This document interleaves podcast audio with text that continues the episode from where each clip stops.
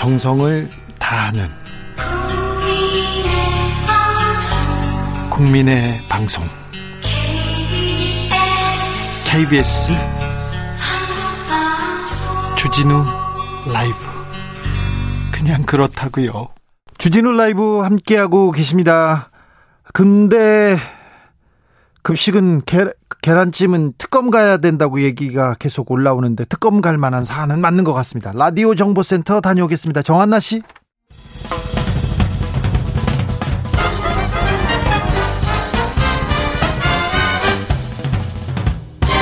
훅 인터뷰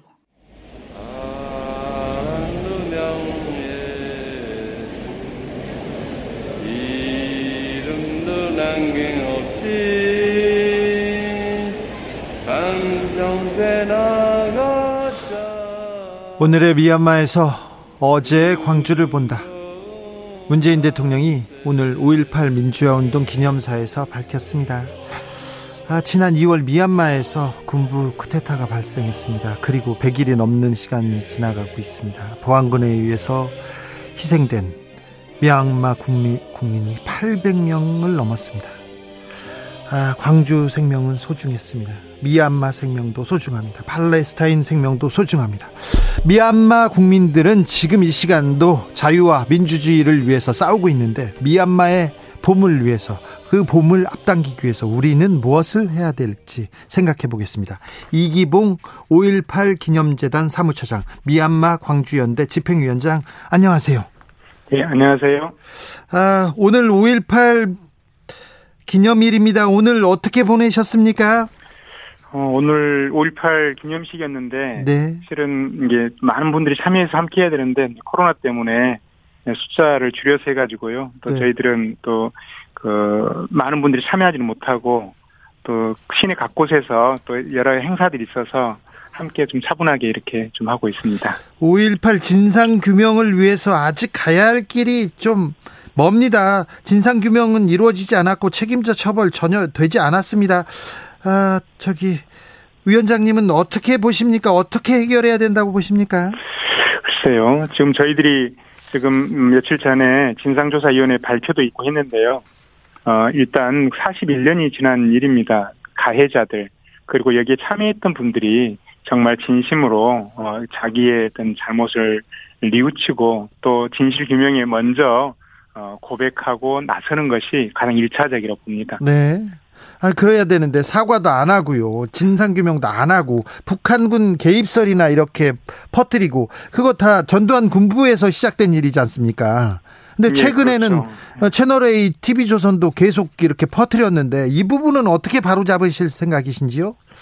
어, 그 부분은 저희들이 특히 언론은 더 막중한 책임이 있다고 봐요. 예. 어, 그래서 어, 얼마 전에도 그때 채널에 인터뷰 인터뷰했던 분이 나와서 네. 당시에 자기가 인터뷰가 그 사실이 아니다, 그 진실이 아니었다 이런 걸 얘기했는데요. 네. 그 책임을 엄중하게 물어야 한다 봅니다. 그리고 네. 이런 것이 언론에 의해서도 유포되거나 오히려 부풀려지거나 이렇게 해서는 안 된다고 봐요. 네.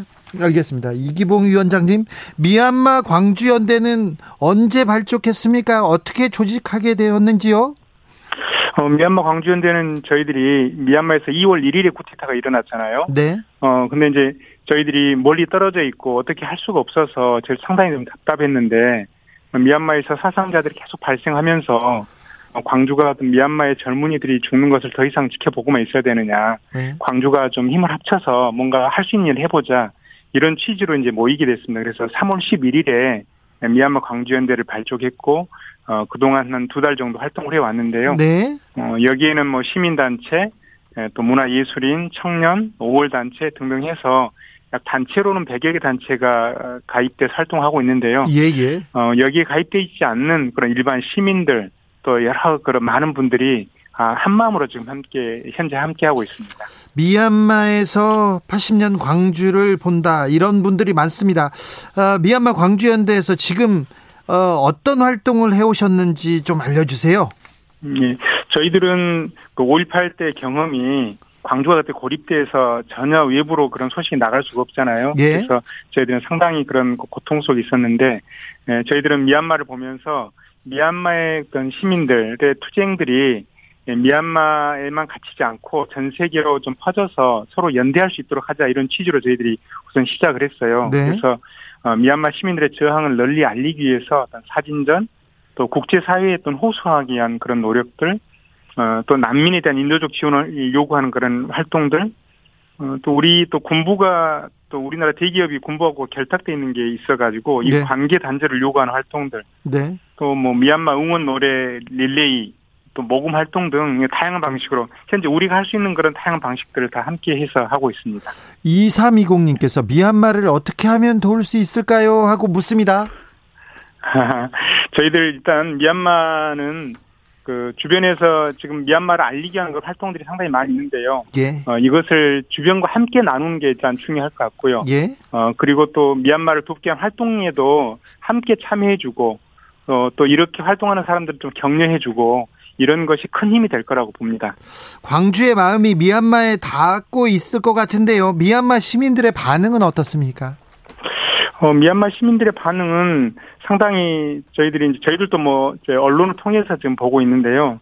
어, 미얀마 시민들이 광주에 특히 또 대한민국에 감사하다는 그런 메시지들이 많이 나오고 네, 그런 보도 많이 나옵니다. 보도되고 있어요. 예, 예. 예. 그래서 어, 이번 기회에 어떤 그 한국에 대한 그 긍정적인 신뢰는 없다는 그런 보도도 있었고요. 예. 근데 이제 광주가 미얀마에서 상징적으로 거론되고 있지만 아마 대한민국 전체에 대한 고마움, 고마움과 연대 의식의 표현이 아닐까 생각합니다. 네, 네. 미얀마 시민들이 어, 한국의 5.18 민주화 운동을 압니까? 그 의미에 대해서도 인식하고 있습니까? 어, 미얀마하고는 저희들이 쭉 오랫동안 관계를 좀 가져왔어요. 아, 예. 어, 미얀마의 어떤 아웅산 수지 여사라든지 또 민꼬나인 그 지도자라든지 이런 분들이 이제 광주 인권상을 이제 받았거든요. 아, 그렇군요. 예, 그 전혀 이게 저그 모르거나 그러진 않습니다. 하지만 또 어, 우리가 미얀마하고 좀 많이 떨어져 있기 때문에 일상적으로 소통이 그렇게 자주 있거나 그렇진 않았어요. 네. 근데 이번 계기를 통해서 서로도 훨씬 더 끈끈해지고 또 연대가 더 강해지는 것 같습니다. 음, 굉장히 큰 힘이 될 것 같은데 80년 광주에도 이런 그 미얀마 광주연대 같은 외국 단체가 있었어요?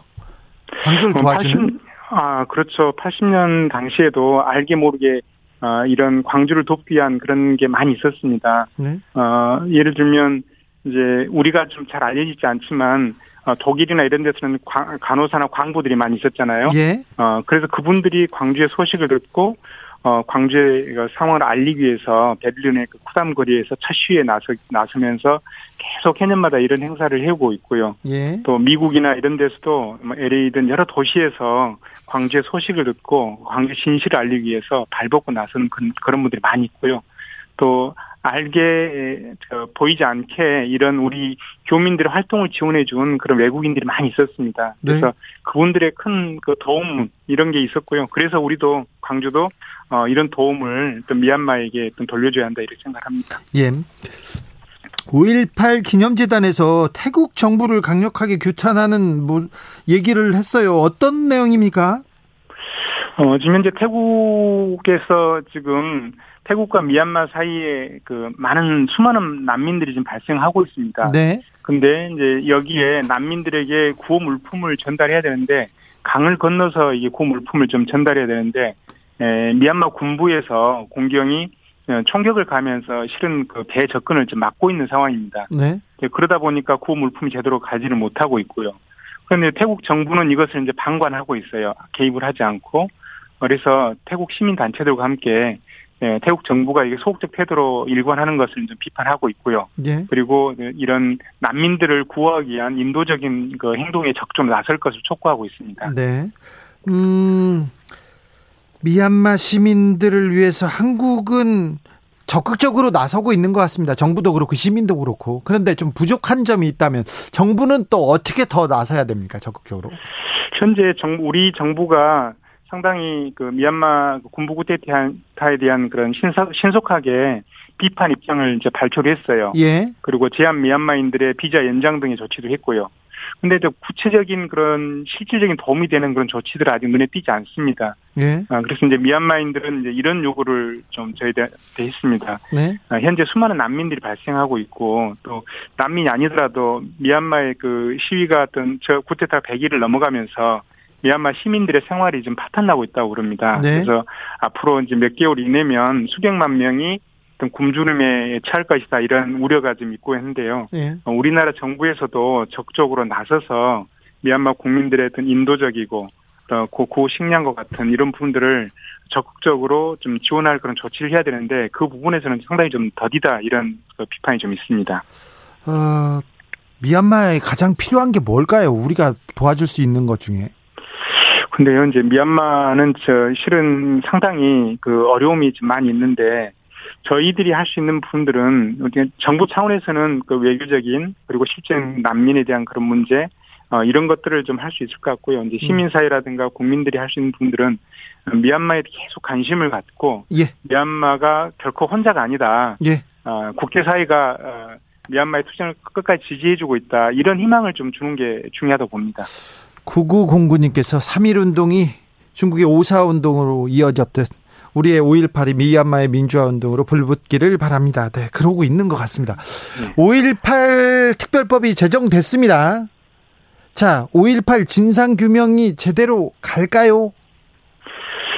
지금 이제 5.18 특별법이 제정이 돼서 왜곡을 하는 것은 좀 처벌할 수 있게 하고 예. 진상규명 특별법도 더, 더 보완이 돼서 또 활동을 더 이제 장기 그 1년 더 할 수 있게 이제 해놨습니다. 네. 현재 진상규명의 핵심은 저희들이 발포 책임자를 정확하게 가려내는 거하고 예.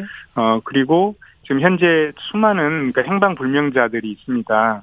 또 안매장이라든가 이런 예. 것들을 가려내야 되는데 어, 그 부분에 대해서 좀 더 분발을 해야 될 것 같고요. 예. 어, 또 국민들이 그만큼 관심을 가지고 있는 만큼 어, 이 문제에 대한 그 국민적인 그 기대에 좀 부응하는 노력이 필요하다고 봅니다. 네. 위원장님, 이기봉 위원장님, 예. 5.18 맞아서 누구한테 하고 싶은 얘기 있습니까? 어, 5.18 저희들을 이제 우리 국민들이 참 5.18 하면 다 모두 한 마음으로 이렇게 그런 애틋한 마음을 갖는다고 봅니다. 예. 그래서 저희들은 우리 국민들에게 항상 고마움을 가지고 있습니다. 어, 그리고 항상 5.18 잊지 않고 어, 또 우리 5.18 때 돌아가신 분들을 이렇게 기억해 준다는 점에서 항상 고맙고요.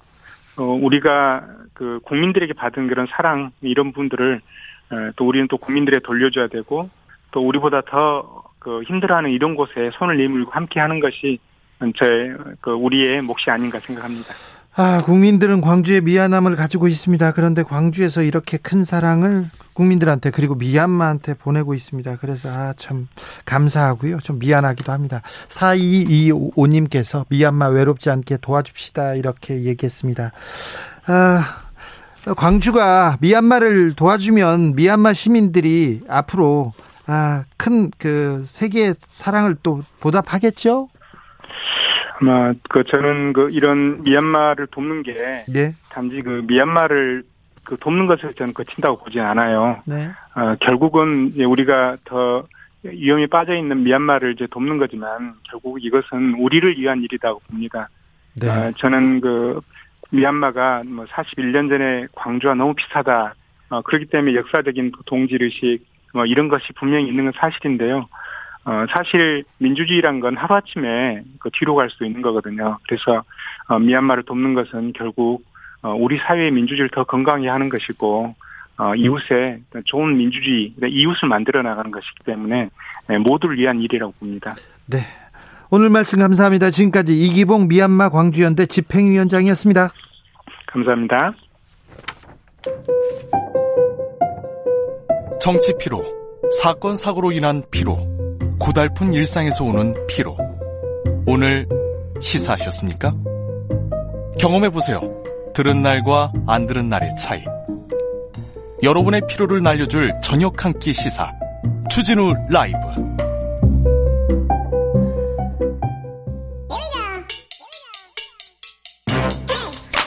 뉴스를 향한 진지한 고민. 기자들의 수다.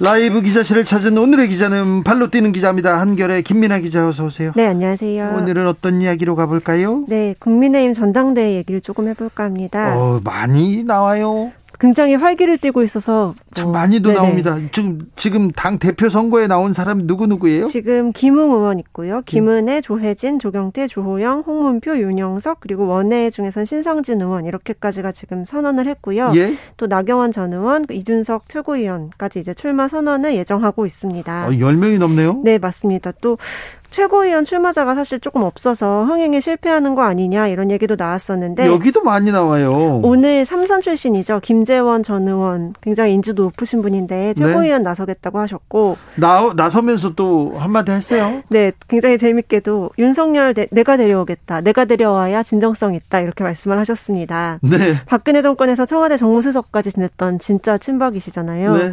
또 진짜 친박 중에서는 윤석열 안 된다. 우리 당에 올 수 없다. 뭐 융합하기 어렵다. 이런 의견이 많았는데 김재원 의원은 오히려 내가 나서야 된다. 이렇게 말을 한 거죠. 세게 팔았습니다. 네, 맞습니다.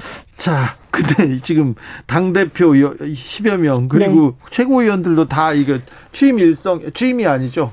출마 선언하면서 네네. 나만이 윤석열 데려올 수 있다 이 얘기를 하고 있어요. 네, 좀 도가 넘는 윤석열 마케팅이 이어지고 있는데 네, 오늘 그래도 네네. 그 기자회견 기자회견 아니죠? 뭐 출마 선언 네네. 조금 재밌는 얘기 많았어요? 어, 김전 의원, 김 김재원 의원 같은 경우에는 이제 본인이 윤석열 전 총장이 서울지검장 했을 때 기소에 대해서 징역 5년, 벌금 10억 원을 구형을 받았던 적이 있다 이렇게 좀 자기의 스토리텔링을 한 거죠. 네. 그러면서도 뭐 대법원까지 무죄 판결을 받았고 이런 내 자체가 지휘부의 일원이 돼야 뭐 윤 전 총장을 더 영입을 잘할 수 있고 당내에서 걱정하는 분들 또 많은 국민들의 공감을 얻어낼 수 있다고 생각한다. 제가 나서야 현실적으로 가능하다.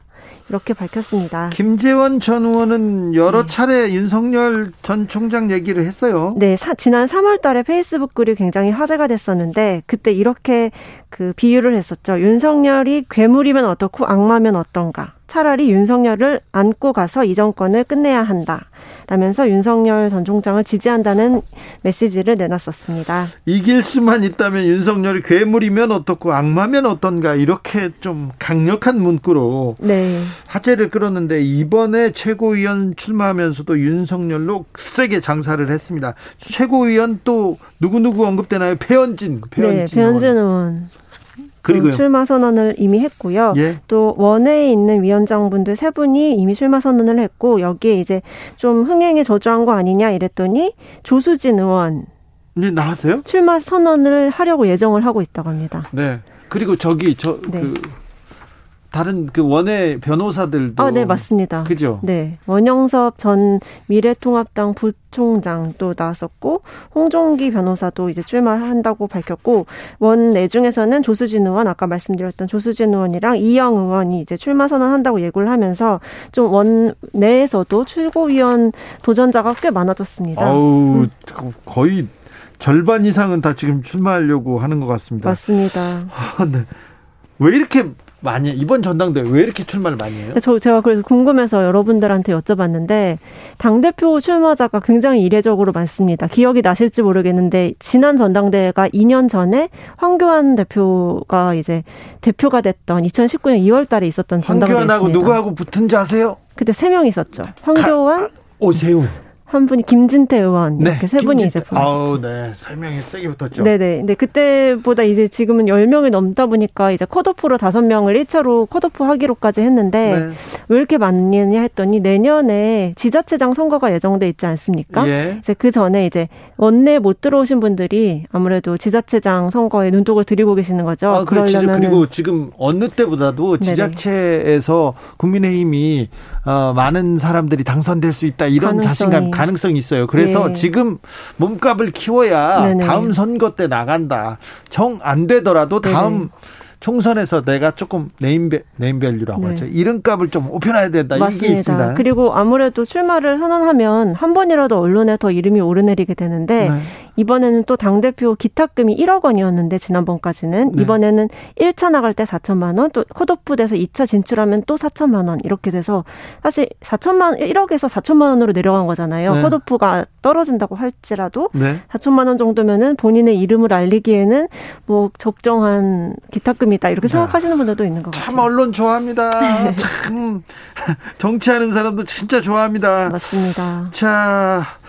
어, 좀 일을 해야 될 텐데요. 음. 그런데 아무튼 김호수 검찰총장 후보자 인사청문회 일정이 합의했습니다. 이건 좀 진전이에요? 네, 맞습니다. 사실 야당에서 법사위원장 자리가 공석이다 보니까 연계했죠. 청, 네, 연계해서 청문회도 합의 못 해준다. 청문회 개최를 며칠에 한다고 이제 여야가 합의를 해야 되는데 그거 못 한다고 했었거든요. 네, 뭐 볼모로 잡고 있었어요. 사실은 거의 인질극이나 다름없다 이런 얘기도 있었어요. 네, 근데 이제 오늘 오전에 풀었어요. 네, 한병도 수석, 추경호 수석이 만나서 여야 간 쟁점이 없는 민생 법안을 먼저 처리하자 하고 오는 21일에 본회의를 개최하기로 합의를 했고 김호수 후보자의 청문회도 26일에 개최하기로 합의를 했습니다. 뜨거운 감자. 뜨거운 네. 자리죠. 법사위원장은 어떻게 돼갑니까? 네, 법사위원장은 오늘 결론을 내지 못했고요. 그렇다 보니까 원구성 협상도 아직은 어, 협의의 사항으로 남겨져 있습니다. 한병도 수석은 오늘 본회의에서 법사위원장 임명 관련 절차를 진행하지 않기로 했다고 하면서 민생법원만 일단 처리를 하고 앞으로 더 합의하겠다 이렇게 밝혔습니다. 음. 국민의힘에서는 아무래도 인사청문회는 야당의 시간이라고 불리잖아요. 예?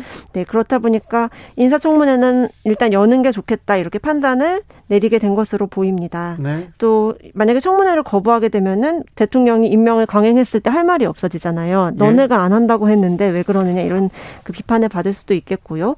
그렇고 또 청문회에서 뭐 김호수 후보자의 편향성 논란 이런 거 좀 공론화를 시키겠다 이렇게 포부를 밝히고 있습니다. 그런데요, 저기 검찰총장 청문회는 법사위원장이 이렇게 주도해야 되는 거 아닌가요? 그러면 인사청문회 누가 주도 진행합니까? 네, 그래서 재밌게도 윤호중 원내대표가 진행을 하게 됐습니다. 아직은 네네 직전에 이제 법사위원장을 하고 있다가 원내대표로 당선되시고 나서는 민주당 내부에서는 박광훈 의원으로 내정이 된 상태거든요. 그런데 아직 국회 선출이 안 됐죠? 네, 선출 절차를 진행하지 못하게 됐기 때문에 일단은 직전 그 법사위원장 자리를 갖고 있던 윤호중 원내대표가 진행하는 방식으로 하게 됐고 이제 국민의힘에서는 법사위원장 자리 가져와야 된다 이런 목소리가 끊이지 않고. 않고 있거든요. 네. 그런 와중에 이제 청와대에서 어제 그 특별감찰관을 임명하자라는 제안을 했는데 이게 이제 야당한테는 어느 정도 명분을 줄 수 있는 그 상황이라고 본 것 같아요. 그래서 예. 이제 법사위원장 논의는 조금 더 미루고 청문회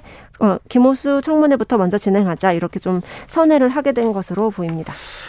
오늘이 아 1521님께서 기탁금이 아니라 광고비네 아 당대표 어, 네, 출마하면서 정확한, 정확한 지적입니다. 네. 정확한 표현이죠. 우리 청취자들이 이 정도 수준. 네, 굉장히 네. 정확하시네요. 오늘 5.18 민주화 운동 41주년입니다. 네. 보통 오늘은요 민주당 인사들은 거의 대부분 광주에 가서 예.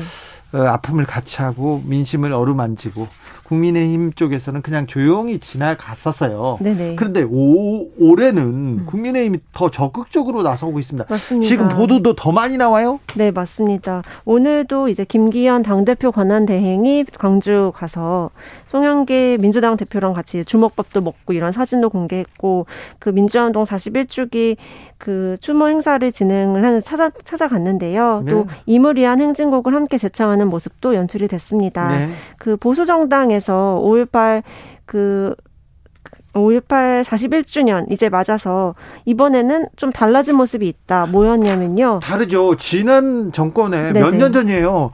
박근혜 정부 시절에는 임을 위한 행진곡 안, 안 불렀어요. 못 맞습니다. 부르게 하기도 했잖아요. 네. 그리고 막 특히 기억하실지 모르겠어요. 황교안 대표 가서 이번 끝도 안, 안 하고 했죠. 약간 이런 장면들이 많이 연출됐는데 이번에는 아무래도 그 직전에 김종인 비대위가 무릎도 꿇었잖아요. 네, 가서 무릎 꿇었고 또 공격적으로 서진 정책을 펼치고 있는 것에 반응이 좀 오는 거 아닌가. 광주에서도 분위기가 꽤 괜찮았다고 전해지더라고요. 네. 그래서 좀 보수 정당의 그 광주 발악이 호남 구애가 좀 어느 정도 효과를 발휘한 거 아닌가 이런 평가가 나오기도 합니다. 네, 음. 그런 그런 평가를 당해서 하고 있는데 네. 네, 저 광주 분들이 어떻게 생각할지 잘 모르겠어요. 네, 네. 어, 저기 아무튼 뭐 개헌을 하면 5.18 정신을 헌법 전문에 넣, 넣자는 얘기도 하고 있고 그런데 나왔죠. 아무튼 전두환 전두환 씨에 대한 그, 그, 국민의힘에서 그 전두환 씨나 책임자 처벌, 이런 음. 부분이 나오지 않으면 광주가 마음을 열지 잘 모르겠습니다. 네. 그런데 재밌었던 거는요. 재밌었다고 보기는 음. 좀 주목되는 거는 황교안 전 대표가 네네. 5.18 관련해서 입장문을 냈더라고요. 맞습니다. 어젯밤에 이제 페이스북을 통해서 입장문을 내면서 자유민주주의가 위협받고 정의가 사라진 우리 사회는 마치 5.18, 5.18 이전으로 돌아간 느낌이다.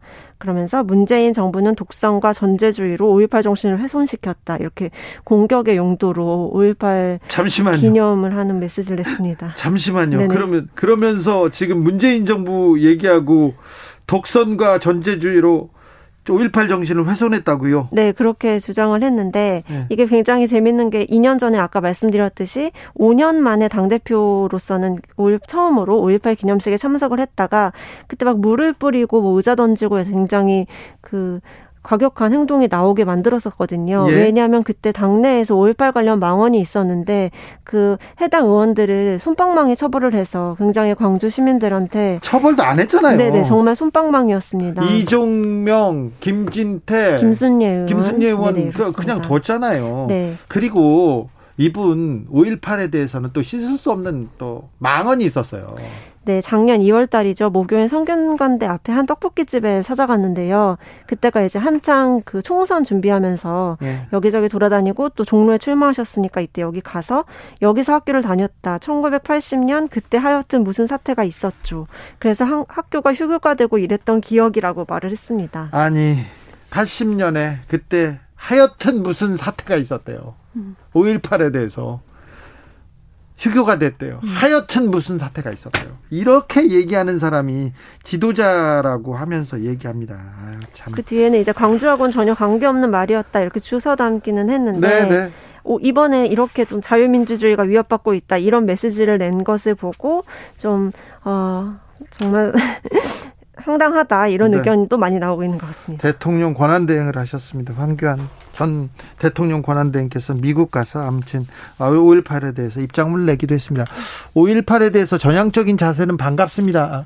그렇죠. 반갑지만 근데 진정한 사과, 진상 규명에 적극적으로 협조하는 행동까지 이어져야 이어져야 진실이 진심이 담겼다고 볼 수 있습니다. 국민의힘에서. 네. 어, 나경원 전 원내대표는 언제 출마 선언합니까? 아, 이번 주 말쯤에 출마 선언 예정이라고 합니다. 그렇습니까? 네네. 당내에서는 누가 가능성이 높다고 보고 있습니까? 아, 이게 지금 아직 본선은 어떻게 될지 모르지만 컷오프 전에는 5, 50대 50으로 여론조사 50, 당원 투표 50 이렇게 컷오프를 하기로 결정이 몇 명, 몇 명을 컷오프하죠? 아 지금 몇 명이 출마할지는 아직 확정은 아니지만 다섯 명을 남기기로 했습니다. 다섯 명을. 네. 이제 그러면 음. 그 초선이나 신진 그룹은 이렇게 단일화 먼저 합니까?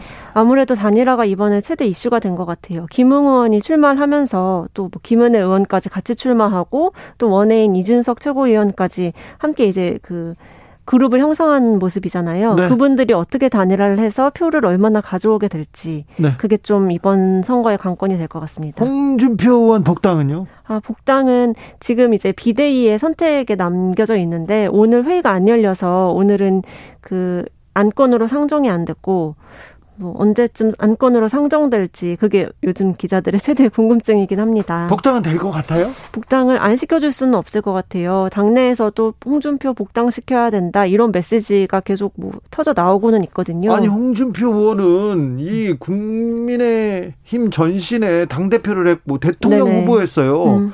근데 뭘 별다른 과실 없이 별다른 실책 없이 이렇게 공천도 못 받고 당에 못 들어오고 있어요. 맞습니다. 그래서 국민의힘 서울시당에서는 홍준표 의원 복당 승인했다가 네네 맞습니다. 지도부 결정만 남았습니까? 네네 네. 지도부 결정이 남았는데 이걸 누구라도 앞장서서 하기에는 약간 부담스러운 게 있는 거죠. 왜냐하면 홍 전 대표가 들어오면 다시 도로 자유한국당 되는 거 아니야? 이런 얘기가 계속 나오거든요. 홍준표 의원이 돌아오면 다시 당권이나 대권 주자 대권을 잡을 수 있습니까? 어, 그, 대권은 그걸 지금 두려워하는 그렇죠. 건가요?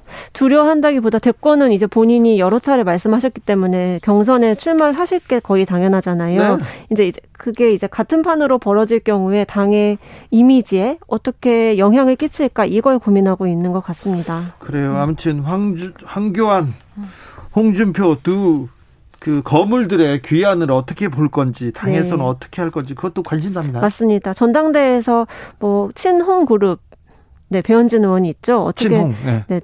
당선될지 이런 것도 좀 관심사고 연결고리가 될 수 있을 것 같기도 하고요. 친황도 많잖아요. 아 친황은 그쵸 많이 좀 많죠. 되살아났죠. 어떻게 네. 보면은 네. 사실 많죠. 네네. 어, 황교안 대표 시절에 총선을 치렀습니다. 그래서 황교안 대표가 무리하게 막 이렇게 자기 사람들을 꽂아놓은 사람도 있어서 네네 맞습니다. 복귀하면 또 힘을 받을 수 있을 거예요. 네 그렇게 자, 보여집니다. 황교안, 홍준표 두 거물은 어떻게 국민의힘에서 힘을 쓸지 그것도 관심사입니다. 네 맞습니다. 지금까지 기자들의 수다 한결의 김민아 기자였습니다. 오늘 말씀 감사합니다. 네 감사합니다. 교통정보센터 다녀오겠습니다. 임초희 씨.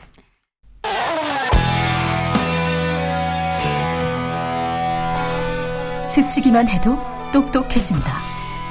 드라이브 스루 시사 주진우 라이브.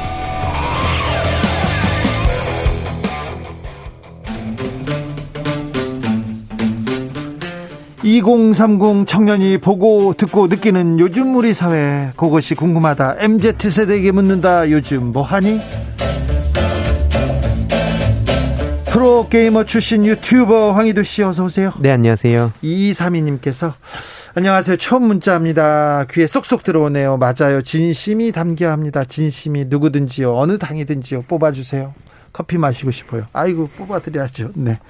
황희도 씨잘 계셨어요? 네, 잘 지냈습니다. 자, 오늘 준비한 이야기로 가보겠습니다. 네, 첫 번째 주제는 5.18 민주화운동 41주년 관련된 어, 내용입니다. 정치권에서 어떤 메시지가 나왔고 반응이 어떤지를 요약해 봤는데요. 청, 청년들도 5.18에 대해서 관심이 좀 있습니까? 어, 굉장히 중요하고 또 여러모로 막 상징적인 그런 사건이기 때문에 네. 많이 관심을 가지고 있습니다. 예. 어, 먼저 그 대통령께서 5.18의 마음이 촛불을 지나 코로나 극복 힘됐다. 뭐 이런 말씀 하셨는데, 어, 다시 우리들의 5월 광주다. 라시면서, 어, 희망의 5월은 진상규명과 명예회복으로 열린다. 뭐 올해 3월에는 계엄군이 유족을 만나 직접 용서를 구하는 화해와 치유의 시간이 있었다. 그러면서 진실을 외면하지 않은 분들께 진심으로 감사드린다. 뭐 이런 말씀들을 남기셨는데, 네. 중간에 이제 뭐 촛불에 대한 얘기도 나오고 그러면서 이제 민주주의와 코로나 극복에 대한 이야기가 나와서 이거에 대해서 좀 찬반 반응이 있었습니다. 이번 정권에 문재인 정부 들어서 어, 기관총 그리고 헬기 조준 사격 이런 거 이런 부분이 좀 밝혀 졌고요. 전두환 씨- 전두환 씨가 재판정에 서기도 했지 않습니까? 예, 맞습니다. 어쨌든 이런 그 여기에 대한 인터넷 반응은 어때요?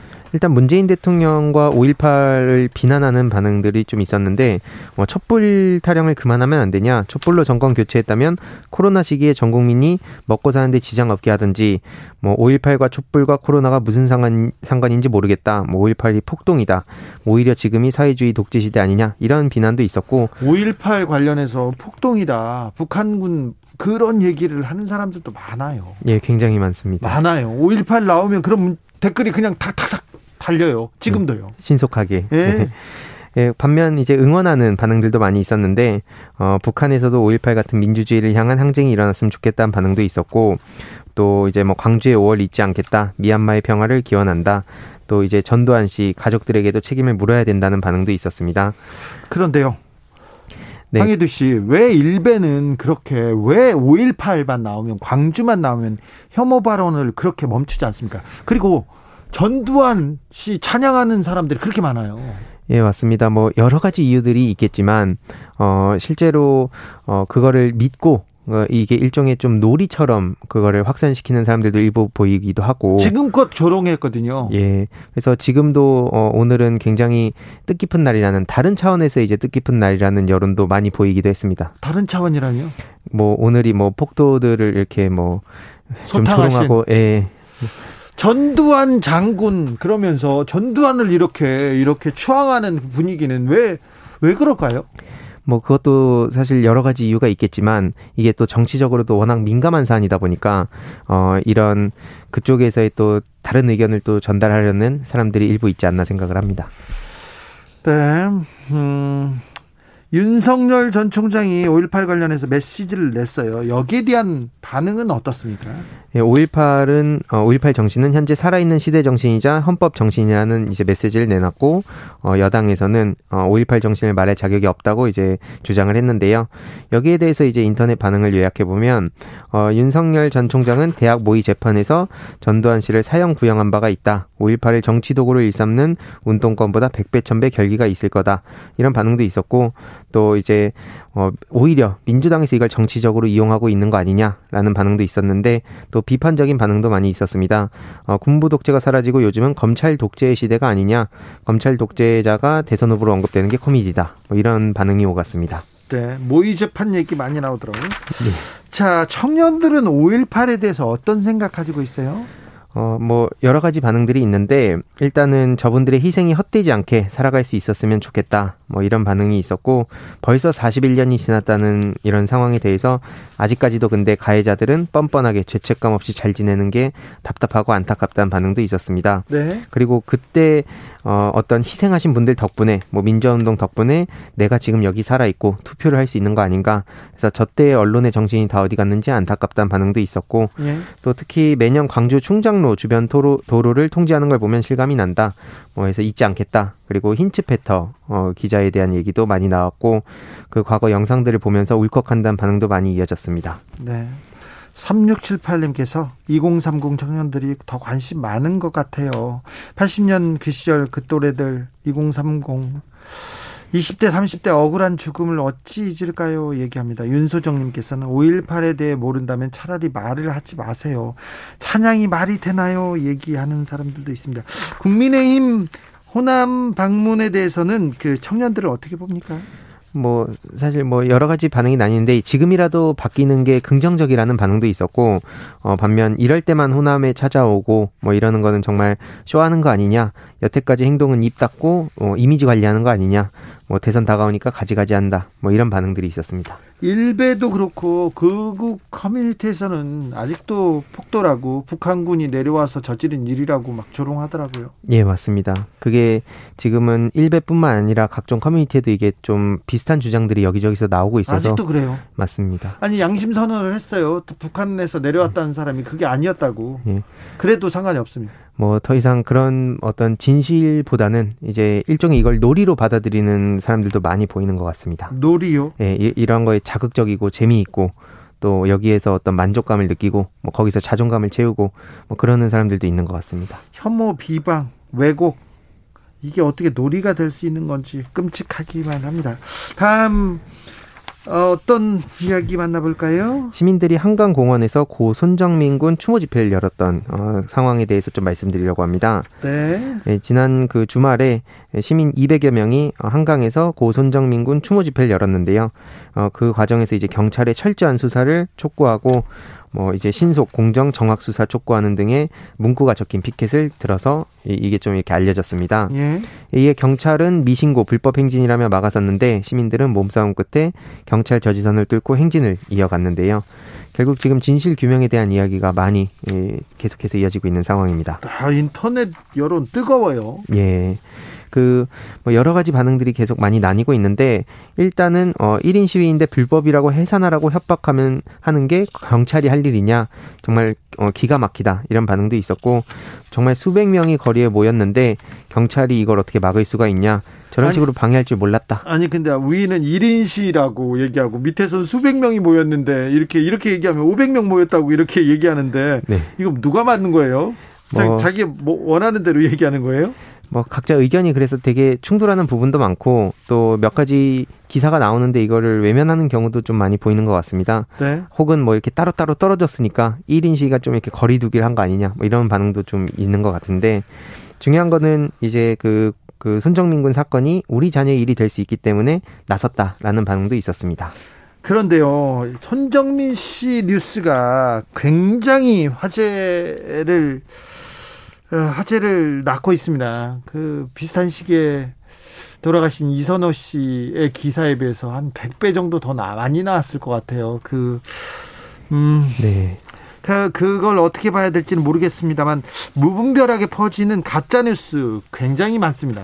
예, 아무래도 뭐 그런 보도의 차이가 여러 가지 또 이유들이 있겠지만 이런 식으로 막 사람들의 호기심을 자극하거나 굉장히 자극적으로 보도가 되는 것도 큰 영향을 끼친다고 생각을 하는데 네. 이런 가운데 이제 끝없는 그 루머에 대해서 친구를 보호하자는 움직임도 서서히 나오고 있습니다. 네. 그래서 근거 없는 억측을 자제해달라고 이제 친구 측에선 입장을 내놨고 일각에서는 군중에 타깃이 된 그를 보호해야 된다 뭐 이런 얘기가 있습니다. 그래서 이거에 대한 반응을 요약해 보면 어, 언론 플레이 시작한 거 아니냐 그럼 왜 실종 다음날 전부 증거 인멸했냐? 뭐 이런 반응들이 있었고 뭐 보호하는 모임 뭐 이런 사람들이 있다면서 이들을 오히려 조심해야겠다. 그러니까 애초에 처음부터 수상하게 행동하지 않았어야 되는 거 아니냐? 뭐 이런 반응들이 좀 있었습니다. 네. 아, 1857님께서 친구 신상 털기는 너무하는 것 같아요. 아직 밝혀진 게 아무것도 없는데요. 얘기합니다. 청년 커뮤니티 반응은 어때요? 예, 뭐 여기서도 굉장히 다양한 의견들이 서로 오갔는데 뭐 그고 손정민 군이 불쌍하다는 반응도 있었고 어, 또 친구에 대해서 강하게 이제 의혹 제기를 하는 반응도 있었는 반면 앞서 말씀드렸듯이 어, 친구가 너무 몰리는 거 아니냐 아직까지 뭐 결과가 나온 것도 아닌데 너무 섣부르게 단정 짓고 마녀 사냥하는 것 같다는 반응도 있었고 어, 왜 이렇게 이 사건만 주목을 받는지 의아하다는 반응도 있었습니다. 그래서 보통의 이런 비슷한 사건들이 지금도 벌어지고 있는데 가슴 아픈 거는 맞지만 이게 뭐가 특별해서 그렇게까지 조명받는지는 궁금하다 이런 반응도 나뉘었습니다. 네. 이선호 씨 보도와 비교된다는 반응도 좀 있죠? 예, 특히 최근에 그런 반응이 많이 나오고 있는데 진짜 이런 사건이 더 이슈가 돼야 되는데 일하다가 이렇게 어, 사망하게 된 사건에 대해서 왜 언론이 조명을 안 하는지 모르겠다 이런 반응도 있고 어, 결국에는 그런 사건이 오히려 더 관심을 받고 분노해야 되는데 어, 피해자가 의대생이 아니라서 분노하나 오죽하면 이런 반응들도 이어지고 있습니다. 그래서 이게 어, 시간이 지나면서 적당히 하자는 여론도 서서히 커지고 있는 상황이고 어, 평택한 고 이선호 씨에 대한 거에 어, 관심을 가져달라라는 목소리도 많이 더 늘어나고 있습니다. 혜민님께서 결국 가짜뉴스와 언론이 문제다 이렇게 지적하셨습니다. 네, 그런 것 같습니다. 다음으로는 어떤 이야기 만나볼까요? 예, 삼성전자의 2030 투자자들이 좀 몰렸던 이야기를 좀 하려고 합니다. 아니 주식에 2030이 몰려갔잖아요. 맞습니다. 그런데 그 삼성전자가 어, 얼마 전에 좀 금액이 7만 원대로 하락을 하면서 이른바 청년들 사이에 멘붕이 왔다는 내용입니다. 그래서요. 그래서 지금 뭐 삼성전자 주식에 한마디로 청년들이 이렇게 몰려갔는데 네. 이게 그 금액이 좀 7만 원대로 떨어지고 나니까 이제 뭐뭐 뭐 30대 회사원에 따르면 주변에 주식을 많이 산 친구들이 있는데 밤새 단톡방에서 우리 이제 어떻게 되는 거냐 뭐 이런 위로의 말들을 주고받았다는 얘기도 나왔고요. 어 진짜 이런 게 주식이구나 뭐 기다리는 방법밖에 없는 것 같다 뭐 이런 반응들도 있었고 결국엔 이번 기회를 통해 멘탈 관리를 하자는 견해도 나오고 있다고 합니다. 청년들이 삼성전자 주식에 몰려갔어요? 뭐 실제로 그런 제, 제 주위에서도 그런 지인들도 많이 있었고 막 추천하는 사람들도 많이 있었습니다. 자, 그래서 청년들이 지금 뭐라고 하고 있어요, 그럼? 어, 그러다 보니까 뭐 앞서 말씀드렸듯이 어차피 이 이거는 기다리는 수밖에 없지 않냐라는 반응도 있고 누가 삼성전자 가지고 이렇게 단타를 치냐 뭐 이런 반응도 있었습니다. 그래서 언제부터 이렇게 어뭐 8만 전자였는지 그러니까 8만 원대를 유지했는지 네. 뭐 이런 거에 대한 얘기도 많이 나왔고 삼성전자를 사고 이렇게 걱정할 거면은 주식을 애초에 하면 안 되는 거 아니냐. 그게 돈 버는 길이다. 이런 반응도 있었습니다. 그리고 이런 내용에 대해서 왜 그 기사로 실어 주는지 모르겠다. 이런 반응도 이어졌습니다. 기사로 계속 나오잖아요. 삼성전자가 어떻게 됐다, 뭐 했다. 그러니까 또 청년들이 더 불안해하는 것 같아요. 맞습니다. 그죠? 비트코인도 사실 비슷한 맥락이고 네. 주변에서 누가 한다고 하니까 나는 안 하면 안 될 것 같은 심리. 아니 다, 다 대박 나고 최고가 신고가 계속 음. 얘기하니까 나만 음. 안 하면 나만 뒤처지나 이렇게 생각되는 거 아니에요. 예, 거기서 뭐 10만 전자 이렇게 보도를 하니까 네. 어 이게 언젠가 곧 10만 원 10만 원대가 가겠구나. 하니까 이제 넣었다가 7만 원으로 떨어지니까 청년들 입장에서 이거 어떻게 해야 되나 이런 반응으로 보입니다. 고미리님께서 주식은 딸 수도 있고요. 잃을 수도 있어요. 따기만 바라면 안 되지요. 세상 일이 그런데. 그런데 청년들이 주식으로 들어갔다가 그리고 코인에 갔다가 지금 눈물 흘리는 사람 많을 것 같아요. 맞습니다. 그런 이야기들을 사실 언론에서 보도를 제대로 해야 되는 게 아닌가 싶거든요. 네. 대박난 사건 막 한두 개 가지고 막 여러 가지 보도할 게 아니라 네. 실제로 피해를 받고 막 빚 엄청 내 가지고 거기서 막대한 피해를 받고 지금 막 불안해하는 그런 사례들을 알려야지 된다고 저는 봅니다. 피해 본 사람들 실패한 사람들이 훨씬 많아요. 대박 난 사람들은 별로 없어요. 얼마 전에 대박 난 거 다 그거 알바였다고 알바였고 사기였다고 그 보도 나왔기도 했거든요. 예. 그런데 어, 언론에서 너무 대박 대박 대박 하니까 청년들이 뛰어들 수밖에 없고 또 가서 눈물을 흘릴 수밖에 없는 그런 아, 상황에 지금 청년들이 노출된 것 같아서 굉장히 안타깝습니다. 3678님께서 돈의 노예로 사는 현실이 젊은이들이 주식에 몰려다니는 현실이 안타깝습니다. 얘기합니다. 0133님. 남들 다 주식할 때는 팔 때예요. 경험만큼 확실한 참교육은 없지요. 이렇게 얘기합니다. 언론에서 어떤 주식이 좋다 이렇게 얘기하지 않습니까? 네. 끝물이에요. 그리고 언론 제대로 언론 그니 하라는 대로 언론에서 시키는 대로 하지 않습니까? 망하기 딱 좋습니다. 네. 그 언론 사실인지 이게 진실인지 거짓인지 따져봐야 되거든요. 예, 맞습니다. 그렇죠.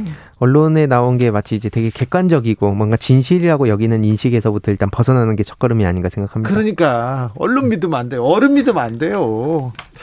hen첼가 그랬대님께서 저 어렸을 때 공영방송에서 5.18에 대해서 폭도로 보도하는 걸 보고 어린 마음에 광주 사람들 미워했는데요. 부끄럽고 그때 언론의 민낯을 알아버렸습니다. 그렇습니다. 폭도라고 했어요.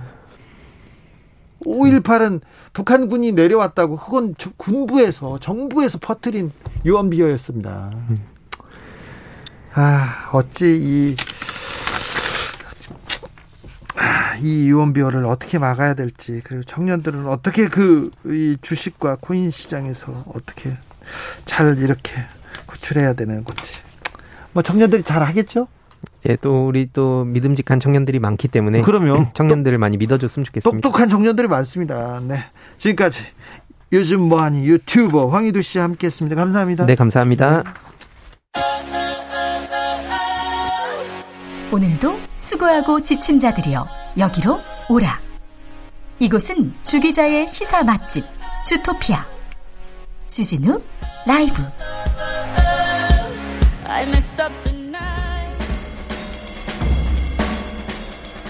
느낌 가는 대로 그냥 고른 뉴스 여의도 주필. 이제 아이스크림 먹을 때 분홍 스푼 안 쓸래요. 한겨레 기사입니다 경상남도 창원의 김서원 양 11살입니다 김서원 양의 일기입니다 저와 동생은 아이스크림을 무척 좋아해요 엄마 아빠가 맛있는 것을 사준다고 하면 무조건 아이스크림 특히 예쁜 분홍색 스푼으로 떠서 먹으면 더욱 신이 났어요. 그런데 사회 시간에 놀라운 사실을 알게 되었어요. 플라스틱이 사라지려면 500년이나 걸린대요. 500년이나. 그리고 그동안 환경을 오염시킨대요. 그래서 이제는 집에서 아이스크림을 먹을 땐 분홍색 스푼 대신 집에서 사용하는 숟가락으로 아이스크림을 먹어요. 제 동생은 분홍색 스푼보다 더 많이 떠먹을 수 있다고 엄청 좋아했답니다. 깨끗한 지구, 행복한 지구를 위한 저의 작은 실천, 어른들도 함께 해주셨으면 좋겠어요. 얘기합니다. 아, 네. 서원양을, 서원양을 본받아가지고 저도 빵칼 안 쓰겠습니다. 빵칼 그만 쓰겠습니다. 더 늦기 전에 예, 따라하겠습니다. 유럽연합에서는 오, 는 7월부터 일회용 포크, 나이프, 숟가락, 젓가락, 빨대 등 10가지 품목 사용 금지한다고 합니다. 플라스틱 사용량 줄여야 됩니다. 더 늦기 전에 5.18 시민군을 삼천교육대에 보낸 문건 나왔다. 한겨레 기사인데요. 전두환 신군부 세력이 5.18 시에 참여한 시민들을 폭력배로 둔갑시켜서 삼청교육대에 보낸 문건이 나왔습니다. 5.18 유공자 가운데 일부는 청송감호소까지 끌려갔습니다. 44명이나 삼청교육대에 끌려갔는데 이거 5.18 수사를 담당했던 전담 합동수사단과 경찰이 일부러 폭력 배로 몰, 몰, 몰아서 이렇게 교육을 시켰다고 합니다. 광주의 기아무개 씨는요, 59년생인데 5.18 시 참여자라는 이유로 끌려갔습니다. 그래서 삼청교육대에서 4주간 교육받고요. 그 뒤에 삼청근로봉사대에 끌려가서 6개월간 정부 공사 강제 투입됐습니다. 그래서 굉장히 막, 막노동에 시달려야 됐습니다. 그리고 81년에는 청송, 경북 청송에 보호감호소로 이송돼서 구금됐다가 출감된 후에 정신질환을 앓았다고 합니다. 근데 댓글을 보면 너무 가슴 아픕니다. 5.18 명단 깔아. 그렇게 대단한 일 했는데 왜 못 가냐. 그렇게 얘기하고요. 깡패들 가장 많이 배출을 한 도시가 어디냐. 그러면서 조롱하는 그런 사람들이 있습니다. 아직도 5.18을 가지고 이렇게 조롱하고 이렇게 혐오를 쏟아내는 그런 사람들이 많아요. 이거 어찌 해야 될지, 이 사회가 어찌, 하, 풀어나가야 될지 정말 심각한 숙제입니다.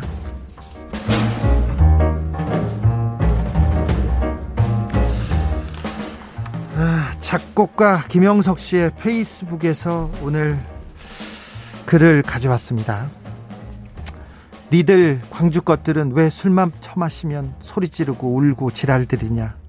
85년 대학 시절 누군가가 듣고 내게 해준 말이다. 80년 내가 중3 때 광주 항쟁이 일어났다. 지금도 귀에 들리는 시민군들의 외침. 우리는 폭도가 아닙니다. 우리는 폭도가 아닙니다. 어머님은 시민군들에게 연신 주먹밥을 해다 나르셨고 아버지는 유탄이 날아올까 담요를 창밖에 대셨고 우리도 데모하겠다고 모두들 교문 밖으로 나가려 할 때 선생님께서 막아서시며 니들 나가면 다 죽어 하시며 무릎 꿇고 통곡하시던 기억 학교는 휴교를 했고 치아는 마비되었다. 그 와중에 절도 사건 하나 없었던 광주.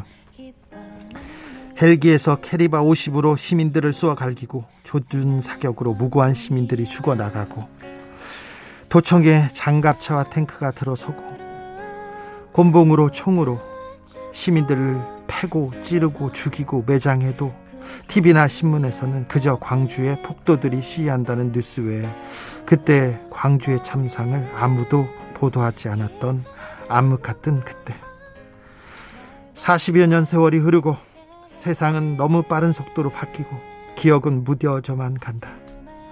하지만 다시 오늘이 오면 아직도 내 귀에 들려오는 그때의 시민군들의 절박한 외침. 우리는 폭도가 아닙니다. 우리는 폭도가 아닙니다.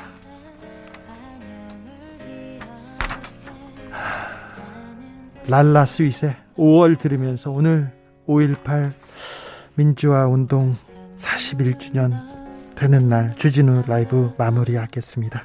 저는 내일 다 오후 5시 5분에 돌아오겠습니다. 지금까지 주진우였습니다.